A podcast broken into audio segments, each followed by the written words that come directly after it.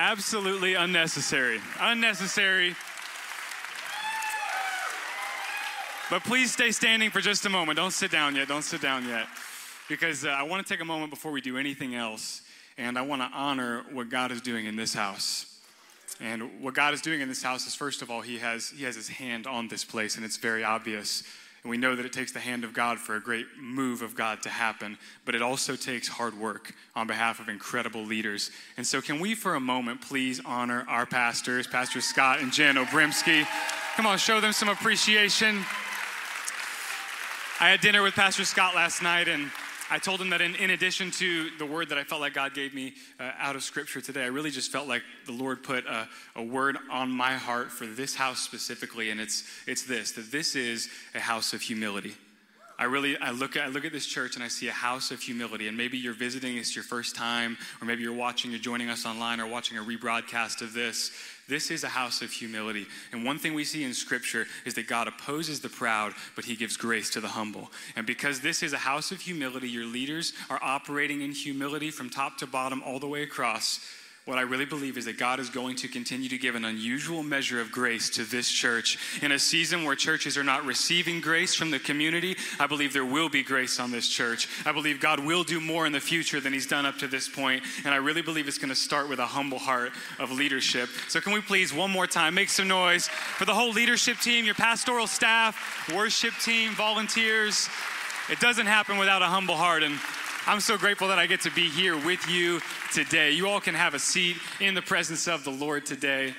And I, I really do love this house. Uh, this is a, a, special place for me because uh, before, before this place was renovated, before it looked like it does, um, my uncle, Pastor Roger Horn, he was the pastor of this, this building for, for many years, and we would play hide and seek in this building. Like, I'm talking in the hallways, in this auditorium. I have army crawled across this auditorium multiple times, like playing hide and seek and underground church and different things. And we put holes in the walls and all of those things. So, Uncle Raj, I am sorry um, for all of the damage that we did to the building when you were overseeing everything, but um, it is beautiful and it really is special to see what God has done and is doing in this house. This is not normal. This is unique, this is special, and I'm just glad that we get to be a part of it today, and I'm excited to get into God's Word. So if you've got a Bible, go ahead and turn it on and turn with us to Acts chapter 16. If you've got a physical Bible with real paper, with pages,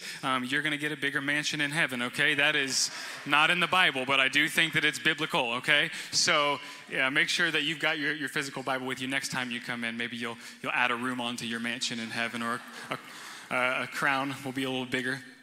But uh, we're going to jump into the word in just a moment. But as Pastor Scott said, my family and I, we just wrapped up about a four year season of being the district youth directors for the Southern Missouri District of the Assemblies of God, and just recently stepped into the role of uh, national directors of student discipleship for the AG there in Springfield. And so it is a huge honor getting to serve the church in that way. And as Pastor said, we're heading out tonight to go preach a youth camp this week. And then next Monday, we start a national youth conference for the Assemblies of God. We'll host over 8,000 students and leaders and parents at this conference. And so we need your prayers. We need God to go before us uh, in a mighty way. But uh, we're excited to get to be a part of what God is doing. And I don't do this alone, I've got the greatest family in the world. And so we're going to put a picture of my family up there. And uh, sitting next to me is my greatest friend in the world, my wife Lauren. She is my best friend. She also reminds me what day it is, where I'm supposed to be, what I'm supposed to be doing, uh, tells me what outfits look atrocious, go back upstairs and change, that kind of a thing. But uh, she's my greatest friend, my greatest ally. I love her so very much, and uh, she really is uh, the superstar of our household. And then right there in the middle, that is my son Jude, there in the denim jacket. And that kid is adorable, but he knows he's adorable. That's the problem. And so uh, he is using it to his advantage, but I really am proud of him. He's five years old, and he already has a sensitivity to the things of the Lord and to the voice of the Holy Spirit. So it's been really cool to see that growing and developing in him. And then there on my wife's lap is our daughter Quinn. She is 19 months old and she has me wrapped around her finger.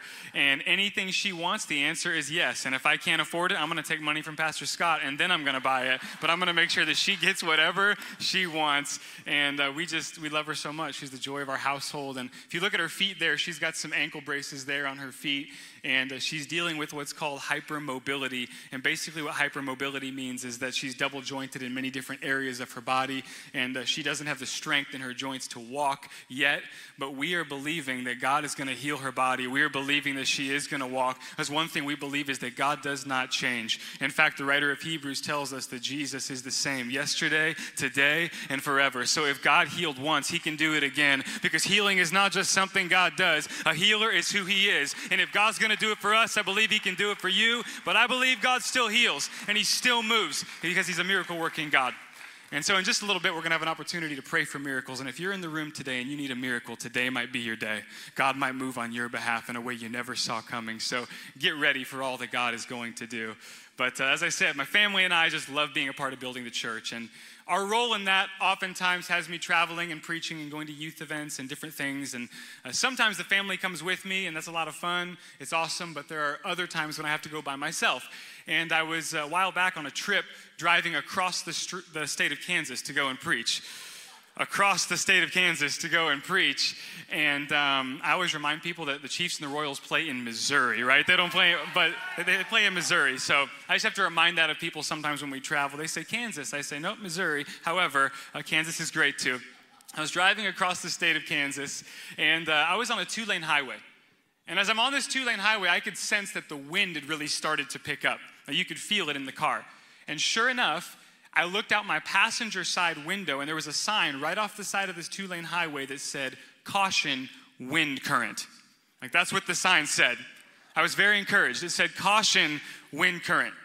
What that means is that there have probably been enough people blown off of the road that they had to put a sign letting you know you might get blown off the road today, just so you know. Just warning you, don't say we didn't tell you. You might get blown off the road. Like it was like a deer crossing sign, as common as that, right there on the side of the road.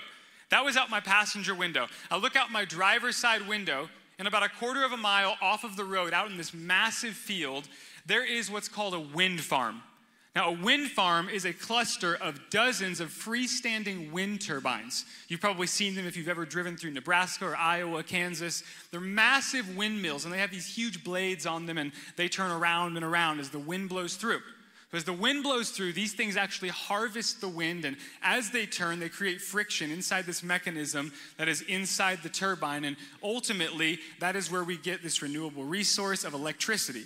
And experts believe that by the year 2030, about 20% of all of the electricity that we use is going to come from these wind farms. So I see that out the driver's side. Out the passenger side, it's telling me, be careful, you might get blown off the road.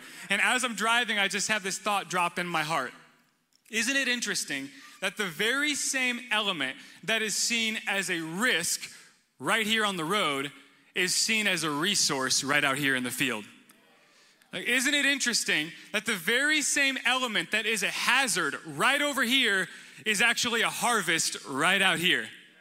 Like, isn't it strange that the very element that me, the traveler, is having to watch out for is the same element that the farmer is looking for, begging for, believing for, and even praying for in those moments. What's the difference? It's one word commitment. Commitment makes the difference. Because as the traveler, I've got places I'm trying to go things I'm trying to do, people that I'm trying to meet, things I need to accomplish. I'm just passing through. I'm not planning on spending time there. I'm not really concerned with what goes on there as long as I get there safely. I'm just passing through. That's me, the traveler. But the farmer, the farmer is planted there. They're not just passing through. The farmer is committed there. They are invested there. They're accountable for that land. They're responsible for what happens there and what that land produces. Commitment changes everything because commitment sees things differently. I want to preach a message to you today, and the title of the message, if I had to give it a title, is this Commitment Sees It Differently. So if you're taking notes, you can write that down or type that in your phone. Commitment sees it differently. And the reason why I want to preach this specific message is because I think that in our culture today, we have serious commitment issues. Now, if you're a Kansas City Royals fan still, that means you must be pretty committed. Like, if you're still a Royals fan, like for us Royals fans, I mean, we might lose 100 games this year, but I'm still gonna be a fan, all right? I'm committed there. But by and large, our culture has serious commitment issues. And it's not just the culture that has commitment issues, it's actually the church as well. Because right now, all across our nation and around the world, there's something going on called the deconstruction movement. Many of you are familiar with it. And what it is, it's a movement where people are beginning to deconstruct the faith that they have held onto for their entire lives. They are beginning to break down the beliefs that they know to be true in the deepest part of who they are. In fact, according to the American Bible Society and Barna Research, in people under the age of 30, only 4% of them currently have a biblical worldview right now at this very moment. In my parents' generation, it was over 60%. There are people walking away from their faith who grew up in church left and right. It's happening at an alarming rate. But the truth is, not everyone will walk away from their faith. In fact, many people in this room who have been living for Jesus, you may never walk away from your faith. You may follow Jesus your entire life. So I don't think that a deconstruction of our faith is the only danger between us and what God has called us to do. I think a casually interested faith is what's going to get in the way for many of us of what God has called us to do. Because what happens is when we are casually interested in the things of God, we start to see things as a threat that we should see as an opportunity. So, what happens is we start to see giving of our finances, whether it be to missions or tithe and offering or the building project. What happens is we see that as nothing more than a threat to our bank account. What happens is we start to see giving of our time to building the church, to hosting a life group, to showing up to core night. We start to see those things as nothing more than a threat to our schedule. What also happens is we start to see giving of our gifts and our abilities to glorify God and build His kingdom as nothing more than a threat to our influence. But to those of us who are deeply committed, what happens is we know that to the degree that we give, it will be given back to us a good measure, pressed down, shaken together, and running over according to God's word, God's will, and God's way, because commitment sees things completely different. Commitment doesn't look and see a threat when showing up to church. It says this is an opportunity to build the house of God. This is an opportunity to sow a seed. This is an opportunity to serve in the children's ministry or the youth ministry. This is an opportunity to be a part of something so much bigger than myself. Commitment changes everything because commitment sees it differently. We're in Acts chapter 16. We're going to start reading in verse 22. But before we do, I want to give you a little bit of context for this passage because we're picking up a story that involves the Apostle Paul and a few of his friends.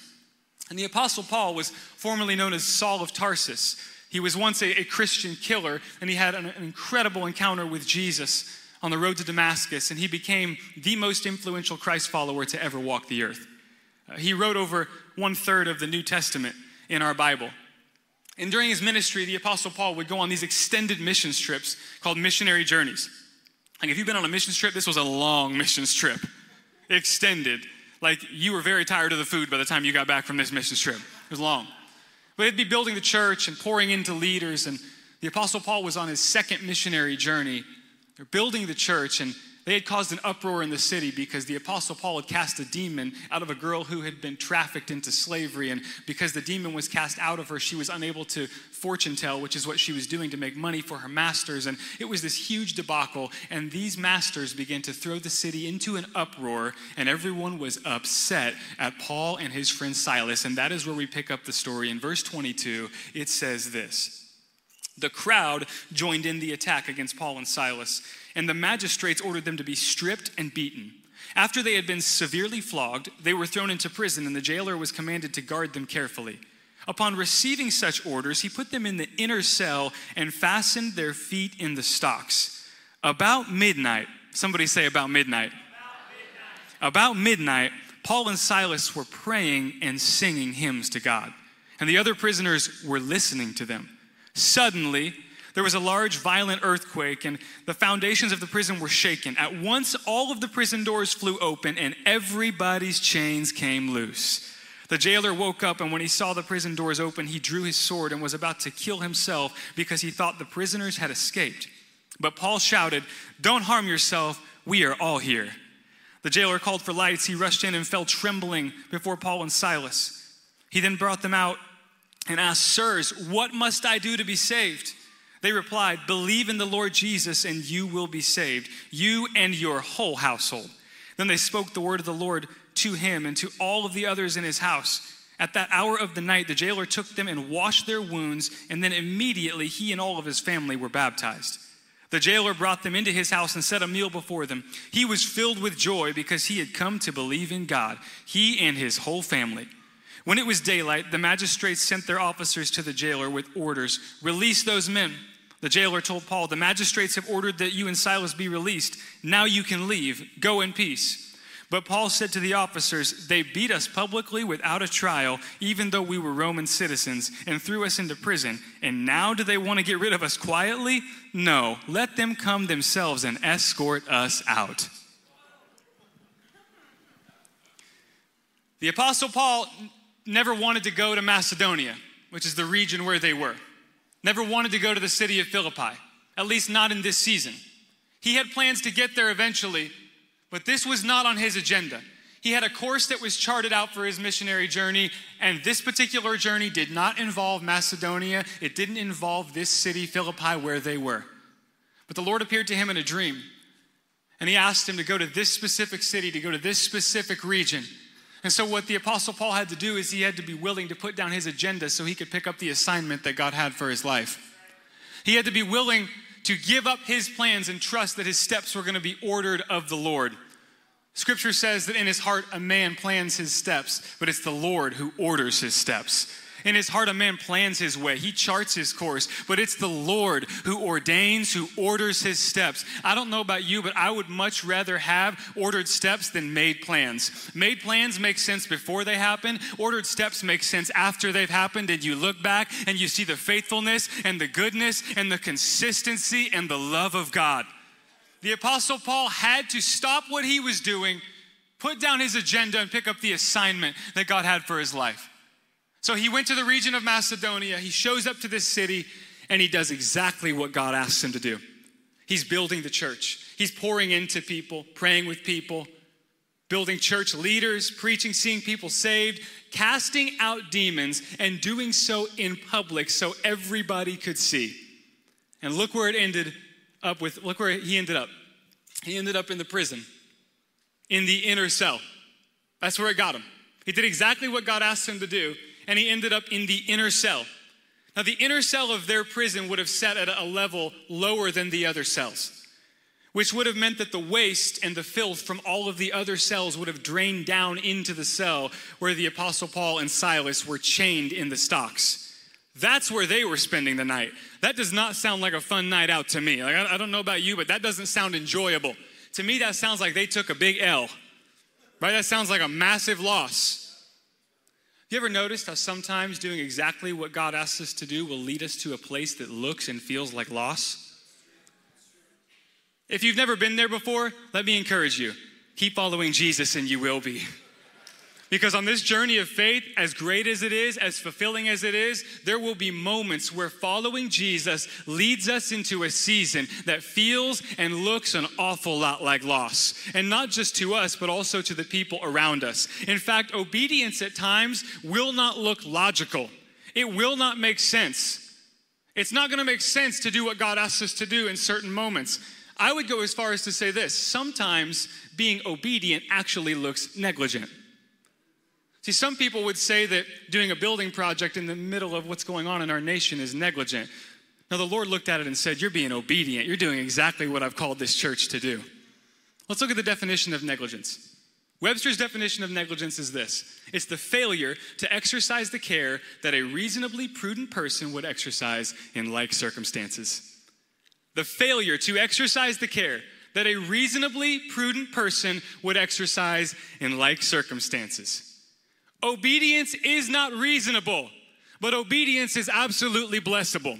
Obedience is not normal, it's not logical, but obedience is what produces a miracle in and through our lives. It's doing exactly what God asks us to do, regardless of what the opinions of other people are or what the statistics and facts may say. It's doing what God wants us to do. A while back, I was at a missions dinner where they were raising money to try and send missionaries all over the world. And I was sitting at this dinner and I just sensed that the Lord was speaking to me. and I felt like he was asking me to sell my car and give the money to missions. And as I'm sitting there, I'm thinking, Lord, is this really you speaking to me? Like I'm hoping it's not. I'm like, Lord, is this really you speaking to me? He said, Did I stutter? No, he didn't say he did not say that. He's kind. He is kind. But he confirmed it in my heart nonetheless that it was him speaking to me. And I said, Okay, Lord, I, I will do this. I made a bargain with God, which by the way, never make a bargain with God. It just doesn't pan out. I made a bargain with him. I said, Lord, I will do this. But I am really gonna need you to speak to my wife about this. Like, I need you to confirm it in her heart, okay? Because we have a very comfortable couch at my house. I have no desire to sleep on it. You know what I mean? Like, I enjoy sitting on it. I don't wanna sleep on it. Lord, I need you on my behalf to speak to her, please. I said, if I go to her and, and she's cool with it and she feels like it's the Lord, I'm gonna take that as confirmation. And so I waited a few days in case God wanted to change his mind, you know. He usually doesn't. But I, I went to her and I said that, Lauren, I really feel like maybe we're supposed to sell the car and give the money to missions. And she said, if that's what God's telling you to do, then you have to do it. And so we sold the car. We gave the money to missions. We still needed another car so my family could have a car, so we had to do what I wouldn't advise anyone to do, but we had to take out a loan to get the new car. A friend of mine happens to be an executive at the company from which we took the loan out, so I know he probably knows more about my financial situation than I know about my financial situation. Like, he knows more about my life than I know about my life. So now I'm starting to, to play games in my mind and say, well, you know what? He probably knows that I shouldn't be taking out this loan to get this car. This probably looks irresponsible. It probably looks negligent, but God had to remind me in that season that it does not matter what other people think when God has spoken to me. I'm not trying to get the approval of man, I am trying to get the approval of God. And if I please my God, I will end up pleasing all of the right people because it's God's approval that we need, and it comes through obedience and obedience alone. So I had to be obedient and continue to move forward. Well, God started blessing us. He was generous to us. He gave us a good measure, pressed down, shaken together, but I hadn't seen the running over part yet. I'm still waiting on that one. I went to my last preaching engagement of that season. It was a youth camp. My last service, my last event. I'm getting ready to walk up on stage. This guy, about 10 years younger than me, just walks up and starts pacing in front of me before I walk up on the stage. And I'm standing there thinking to myself, please, please don't talk to me right now. I'm in the zone. Like I'm praying, I'm, I'm getting ready to go. Sure enough, he stops. Hey, I don't mean to interrupt. I said, well, you just did. Okay? I don't mean to interrupt. But I didn't say that, but I thought it. He said, Can I, can I talk to you? I said, Sure. He said, uh, What's your Cash App name? I said, I don't really use Cash App. he said, What's your name? I said, Look, bud, which by the way, if you just want to tick somebody off, just call him bud, right? That's just the ultimate disrespect. Like, I don't know what was going on, all right? The Lord was working on me. But I said, I said, Look, bud, um, I'm here to bless your church. I'm here to preach for you guys, to speak into your students' lives, to serve your youth pastor. Whatever you feel like you need to do, you don't need to do. He said, I have to do it. He said, What's your Cash App name? I gave him the name. He walked away. It was kind of awkward. I walk up on stage. As I'm going up on stage, I get a notification on my phone. That young man had just transferred into the thousands the exact amount of money that I had sold my car for and gave to missions just a few months earlier. He didn't know my story. He didn't know my sacrifice. He didn't know my history. He didn't know the word that I had heard from the Lord. But in that moment, God reminded me that if we will do what God asks us to do, God will do for us that which we could never do for ourselves. He will make a way where there seems to be no way. And it's not going to seem obvious, it might not seem logical, it might seem negligent. But if it's obedience, it is blessable by Almighty God. Many people encouraged the Apostle Paul not to go where he was going, but he said, I've got to go because people need to know Jesus. His commitment to Jesus compelled him to do what God was asking him to do. It landed him in the inner prison, in the stocks. And at about midnight, the Bible tells us that Paul and Silas start singing. This is how I fight my battles. It's like, come on, Silas, you better sing. Don't let me sing alone. This is how I fight my battles. You all better help me because I cannot sing. This is how I fight my battles. And they're singing in the prison at midnight. That was their response. I don't know that that would have been mine, but that was theirs. How could that be their response? How could they respond that way? Here's how because commitment helps us recognize resource.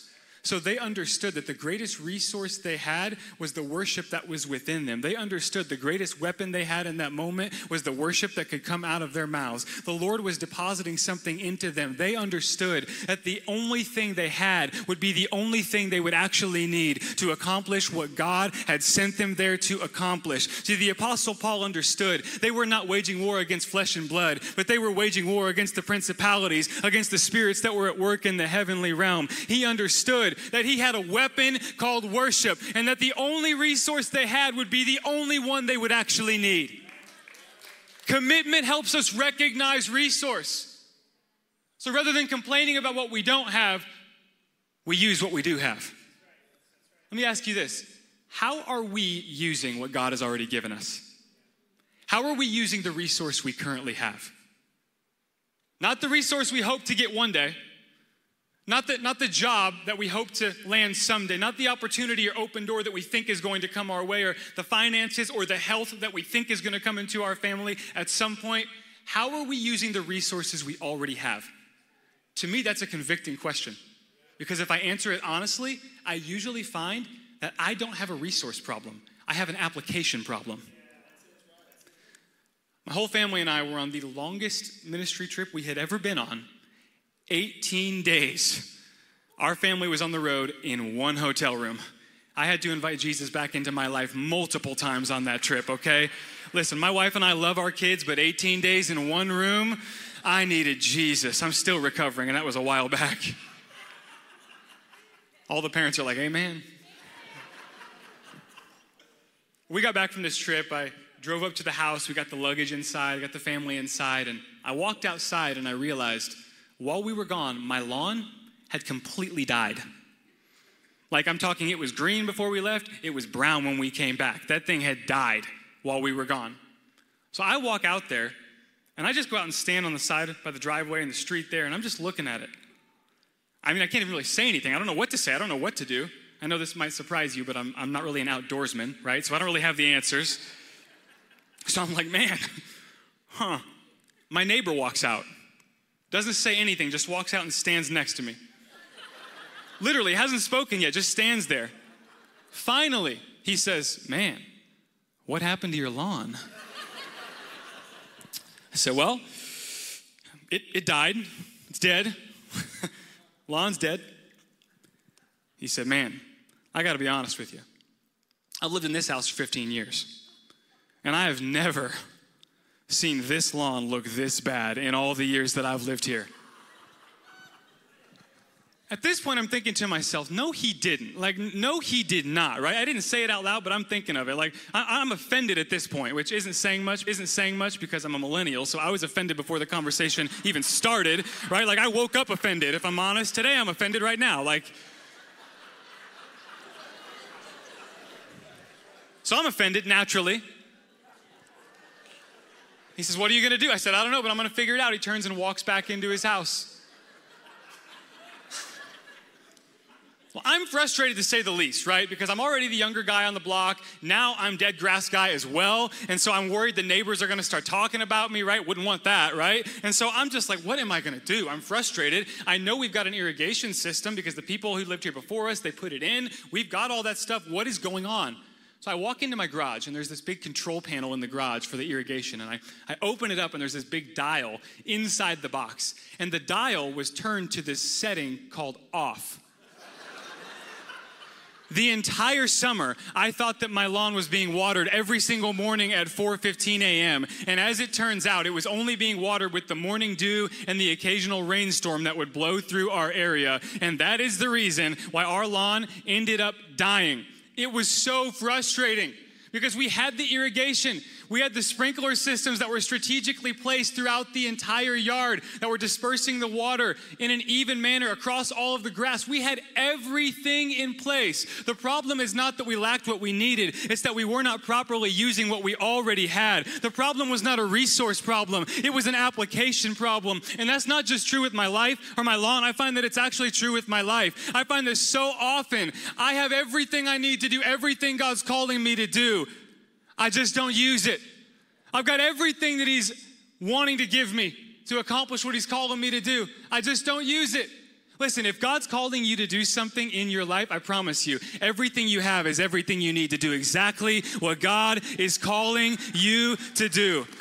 That's why in the book of Judges, chapter 6, when the Lord spoke to Gideon, he said, Go in the strength that you have. Second Kings chapter 4, Elisha to the widow said, Tell me, what do you have in the house? Luke chapter 9, Jesus to his disciples when they're feeding 15,000 people, he said, You give them something to eat. And the 23rd Psalm, The Lord is my shepherd. I have everything that I need. I'm telling you, God will give us all we need to do everything we're called to do. It's who he is, and that's what he does. He never fails. And some of you might say, Pastor, that's that's good rhetoric. It sounds good, but you don't understand. I don't, I don't have much to use. Listen, if you've got nothing to use, it means you have absolutely nothing to lose. So you might as well call it on the name of the Lord, believing that he will act on your behalf. 1 Samuel chapter 14 and verse 6 tells us nothing can stop the Lord when he wants to move, regardless of how insurmountable it might be. Nothing can hinder the Lord from moving on our behalf or saving, whether by many or by few. Perhaps the Lord will work. They recognized what their resource was. And they applied it. Scripture tells us that all the other prisoners in the prison, they were listening to them when they were worshiping. They were listening. Now, if you know biblical history at all, you know that the Bible was not written in English. It was written in Hebrew and Greek and Aramaic, and the, the Greek word there that was used for listen to describe the other prisoners is this Greek word epikroomai, which what it means is to actively listen. They weren't just overhearing the worship that was being sung, they were leaning in and listening to what they were singing, what they were praying. They were listening to understand. That's an abnormal response in a prison. Well, it's an abnormal response because they heard an unusual sound. See, an unusual sound gets an abnormal response from the people around us. Did you know that grace is an unusual sound in our culture right now? Mercy is an unusual sound in our culture right now. Love, hope, peace, patience, that's an unusual sound in our culture. What would it sound like around you if the sound coming off of your life was unusual and it was hope and it was peace and it was grace, it was mercy, it was love, it was patience, it was self control? I think we would hear an abnormal sound all around us. People would say, What do you have that I need? You have something that I need. You know someone that I need to know. Listen, God has called this church to help people find and follow Jesus. That's only going to happen if we're leading people to Jesus. It's got to be a sound of hope exuding from our life. Prisoners were listening to understand. And the Bible tells us that as they're, they're singing, they're worshiping, the prisoners are listening, that the, the ground begins to shake. That the earth literally begins to tremble. There was an earthquake that hit the prison. Dust begins to fall I imagine that wood beams started to break, metal was clanging together, the doors were breaking and swinging open. Everybody's chains were coming loose because there was an earthquake happening. Here's what you notice all throughout Scripture, from Genesis to Revelation, is that oftentimes a great move of God was either preceded or proceeded by an earthquake. Oftentimes, when there was a, an earthquake, it meant that God had just moved or was about to move.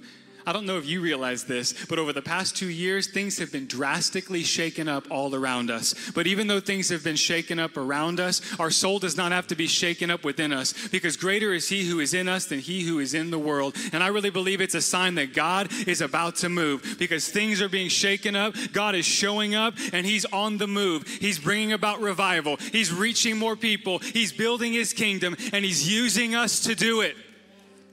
I love what the old preacher Charles Spurgeon said. He said that an earthquake does not have to mean a heartquake. What he meant to say is that even though everything can be shaken around us, our soul does not have to be shaken within us.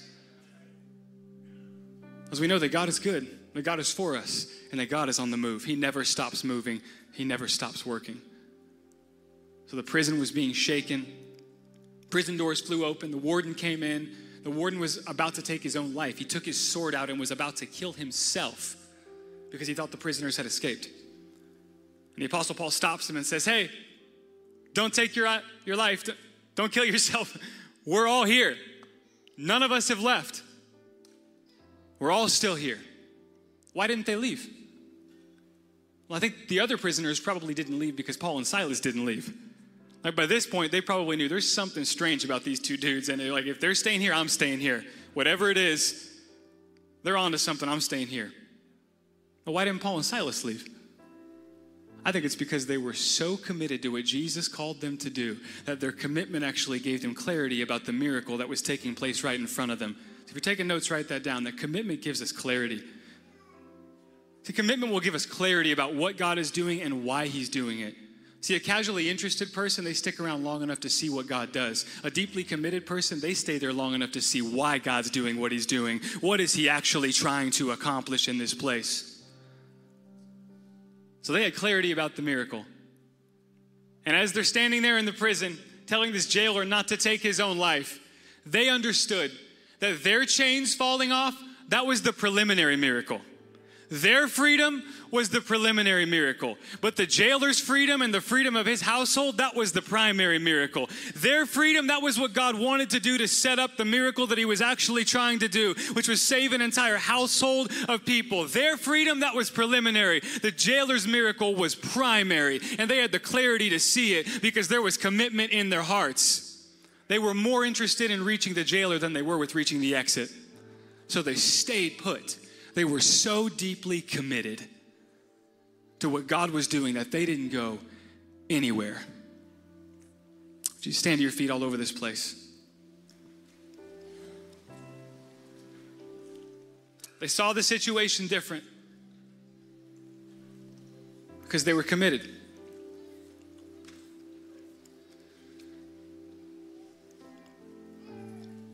Truth is, Paul and Silas, they never should have been in the prison. See, they were Roman citizens, or at least Paul was, and all he would have had to do is say one Latin phrase, civis Romanus sum, and they would have had to immediately release him and send him on his way because he was a Roman citizen. They would have had to given him a trial at least before ever putting him in jail. But he decided not to say anything. He kept his mouth shut because he knew that God had him there for a reason. Imagine having something to say but not opening your mouth to say it because you know that God can do more in your silence than He could if you spoke something out. I think if our culture needs to learn something right, right now is that sometimes God does more with our silence than He does with our words. I do think there is a time to speak, but there's also a time to listen. There's a time to be quiet and let God do what He wants to do without our narrative getting in the way, without our commentary. So they stayed silent because they were so committed to what God was doing there. When I was a freshman in high school, or college actually, playing at Central Bible College, and I set the record for most water bottles passed down the bench and most towels handed to the starters. It's true. Hardly ever got in the game, like never. But every game, regardless of how far it was, if it was in the region, three, four, five hours, my parents would drive to the game. They would drive to the game literally to watch me go through warm ups. Like at that point, it's almost more embarrassing than anything. I'm like, Mom, Dad, you don't have to keep coming to these games. I'm literally gonna make like six layups and warm ups and then pass 30 water bottles throughout the game. Like, you don't have to come. But they continue to come every single game. And I did not understand it then, but I absolutely understand it now. That my parents were not showing up to those games because they wanted to see my performance. And they knew I wasn't gonna play. They thought, yeah, if you get in, that'd be awesome. But they weren't showing up to the game to see my performance. The primary reason for showing up to the game was so that I felt their presence, was so that I knew they were there. I knew that they were committed. See, they were not committed to my ability, they were committed to my identity. They were committed to who I was. I was their son, I was their boy, I was their child. And if they had any opportunity to be around me when I was doing something I was passionate about, they wanted to do it because they looked at me with a different level of commitment even than I looked at myself. They saw me in a different lens. And as great of an example as a parent or a pastor or a leader is, the greatest example that we've ever seen is Jesus Christ himself. Because when Jesus hung on the cross, it was commitment that kept him there. Jesus didn't just see fishermen, he saw apostles because he looked at them through the eyes of commitment. Jesus didn't just see a tax collector, he saw a biblical author. Jesus didn't see wasted perfume, he saw worship that was being poured out on his feet. Jesus did not just see a crook on the cross, he saw a criminal that would one day end up in eternity with him. And Jesus didn't just see a Christian killer, he saw the greatest disciple, the most influential disciple that there ever would be. As he looked at the Apostle Paul with the eyes of commitment, and He looks at every single one of us through the eyes of commitment. And commitment sees things differently. I'm to invite the prayer team to join me at the front. Because I really believe that there are some of us in this room who desperately need to make a commitment to follow Jesus today. We need to make a decision to follow Jesus. We know we've not been committed with our life at all. Maybe we've never had a relationship with Jesus, or it's been a really long time since we've had one. And maybe there are others of us in the room who we just know that we need to have a deeper level of commitment to the things of God. We need to have a deeper level of commitment to what God's doing in building the church and reaching people in the community. Maybe for others of us, we desperately need a miracle. Listen, I really believe there are people in this room who need a healing touch, and the only person who can give that to you is Jesus. We are grateful for doctors. We are grateful for physicians. God uses them, and He can use them to be a part of the healing process, absolutely. But we still believe that Jesus is the great physician, and He can bring the healing in a moment that some of us might, might not be able to find in a lifetime anywhere else. Bow your heads, close your eyes all over this place. We're going to pray a prayer inviting Jesus into our heart. And then I'm going to open up these altars. I'm going to invite you to worship with us.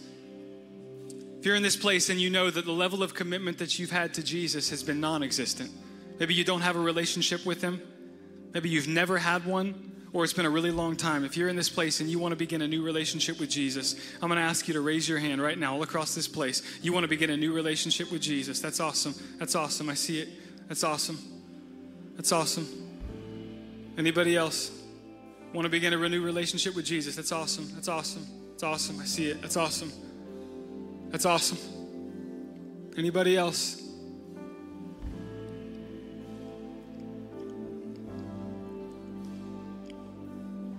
Awesome. I see it. You can put your hand down. Anybody else? I'm going to have you repeat a prayer after me, the whole room, because we believe these moments are done best in the context of community. Understand this Jesus loves you as much as anyone he's ever had to love. You're as important to God as anyone who's ever lived. And if you'd have been the only one that sinned, Jesus would have come and died just for you. But the truth is, our sins separated us from God, so Jesus did have to come and pay the price for our sins so that we could be in right relationship with Jesus and with our Heavenly Father. But He paid the price for you. He died on the cross, but walked out of that grave after three days, defeating death, hell, and the grave so we could have new life in Christ. Would you repeat after me all over this place? Say, Dear Jesus, come into my life, forgive my sins, change my heart, change my mind, change my direction. I want to be a follower of you all the days of my life. Give me wisdom, give me strength, help me live the life I was always meant to live. In Jesus' name. Amen. And right now, we're going to open up these altars. If you need prayer, come find someone to pray with you right now, as I believe there are miracles in the house. I believe there are levels of commitment that need to be turned up. I believe there are challenges that God wants to put on your heart. You're not going to be able to do it alone. You desperately need people around you and the Holy Spirit speaking to you. Would you worship with us if you can?